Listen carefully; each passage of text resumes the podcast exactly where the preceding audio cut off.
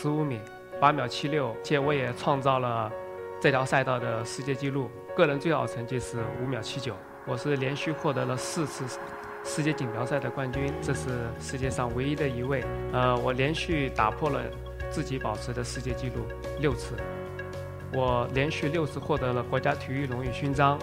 如果我们的项目都火的话，我我的荣誉现在已经完全超越了刘翔。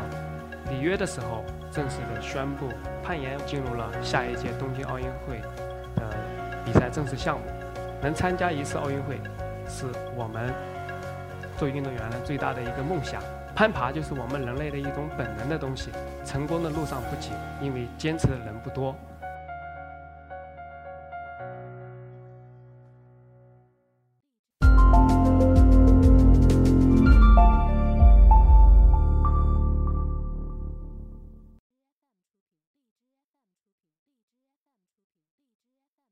大家好，我是一课 Talks 讲者钟其新。今天我给大家分享的是摘星人的极致青春。这是十五米的，就相当于五层楼高。看到这一张图片，大家想一下，我从下面到顶上大概会是用需多少多少时间？这是我在二零零七年我世界攀岩锦标赛上面。呃，以八秒七六获得了这个项目的冠军，而且我也创造了这条赛道的世界纪录。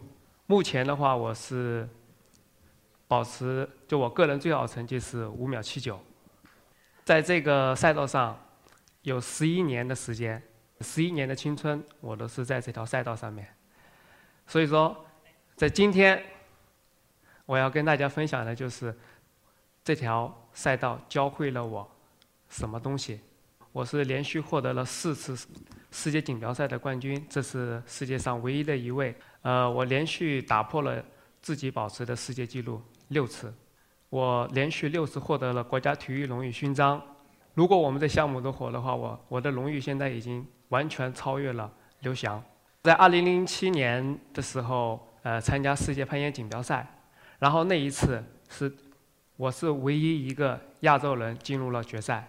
最后进入前四，啊，两个俄罗斯，一个委内瑞拉，一个中国选手，他们就当时就看着我，他说：“哎，怎么会有一个亚洲人？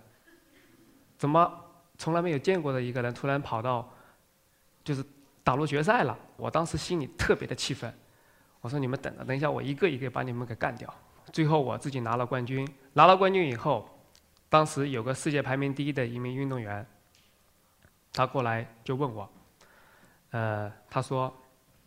下一站比赛你去不去？我们俩再较量一下。当时我说我不去，他就给我了一个手势，他说：“你这样。”当时我真的很想过去揍他一顿，但是我没有。当时我心里在想，我一定要用我的实力，用我的能力，我要把你的这个大拇指从倒着，我要变成正的。最后，我一次一次的把他给干掉他。我一次一次赢他，最后他真的就把这个大拇指竖起来对着我，他说：“你真的厉害。”而且他还跟我说，他从来没有看到亚洲选手能在这个项目上保持的这么长的时间。这一张照片，当时他就特别不服气，我赢了他以后，因为他当时为他当时世界排名第一的，我当时是一个毛头小子，他也不认识我，当时他也是用这种手势对着我。但是我一样的没有说我要怎么样去跟他，呃，去反抗。我只用我的成绩，用我的能力，我去征服他。呃，还有一次比赛呢，我就在最后的终点那一那一刻，我失误了，就差一步之遥，我就可以拿了这一个冠军。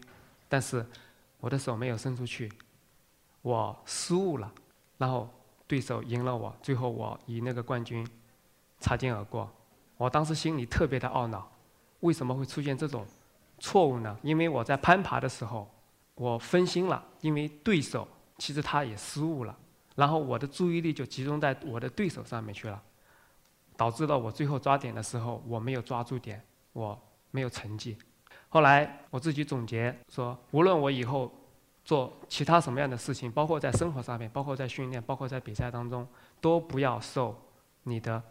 对手影响，不要受其他人的干扰，努力做好自己，努力做更好的自己。当时我就是这样子，呃，给自己一个定义。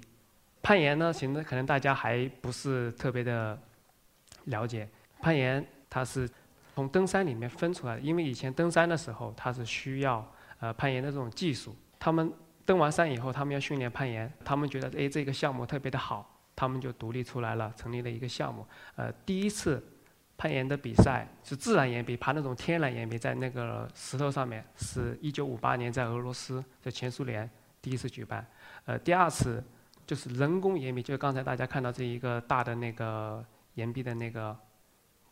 那个墙，一九八五年在法国第一次举办，呃，最后一九八七年从日本引进到中国来。攀岩分三个项目，这个项目是难度赛。那难度赛呢，呃，它比较需要的就是呃耐力。的成绩判断呢，它是以高度，谁爬得更高，谁就成绩好。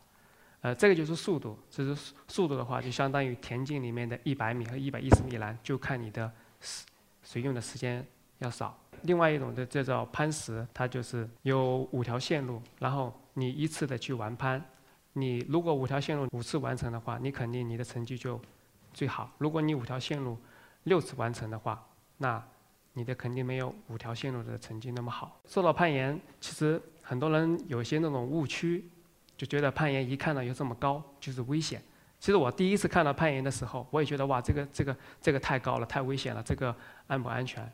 如果你去了解攀岩了以后，你会发现其实攀岩不会说你想象的那么难。呃，攀爬就是我们人类的一种本能的东西。为什么这么说？就像我们在古古代的时候，大家可以都都知道，以前原始的时候，啊，为什么拿一根标枪？啊，你你会跑，你会拿石头打，啊。我就不相信，如果有猛兽过来的时候，你如果跑不赢的时候，你不会往树上爬吗？所以说，攀岩就是等于让你回归了，呃，让你知道了你是有这个技能的，让你回归了这种攀爬的这种本能的。所以说，呃，也欢迎大家去呃去尝试一下，挑战一下这种攀岩。里约的时候。他正式的宣布，呃，进入了下一届东京奥运会的比赛正式项目。呃，对于我们来说，对于我们每个运动员来说，呃，可能能参加一次奥运会，是我们做运动员的最大的一个梦想。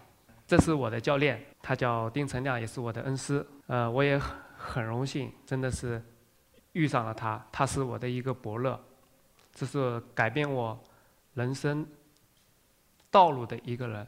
影响我一辈子的一个人，当时，呃，我们也不知道攀岩什么东西，一听攀岩是不是爬墙的，啊，还是还是爬还是爬树的什么什么的，啊，或者是登山。当时他跟我们讲了以后，说啊，那个可以拉引体向上，可以一口气拉一百多个，啊，当时我听到哇，这么厉害，我当时也就只能拉一个两三个而已，啊，后来他有个人说，他说一个手指能拉单臂引体，当时我一听我就傻，哇，你这骗我们吧？当时我听了以后特别的好奇，我就想，哎呀，我马上我就去试一下看一下。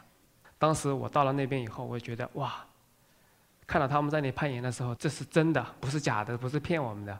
他们在上面攀爬的时候，真的是飞檐走壁，在上面可以倒着走、横着走、竖着走，怎么走都可以。当时一下子就让我产生了很大的一个兴趣。我第一次攀爬。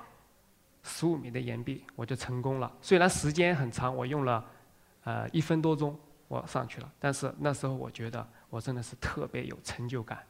就那一下，我突然之间我就爱上了攀岩。呃，最后呢，呃，因为这是我自己写的两两句话，呃，送给大家，那叫“成功的路上不挤，因为坚持的人不多”。这是我在攀岩当中我自己也是想到的这一句话。谢谢大家。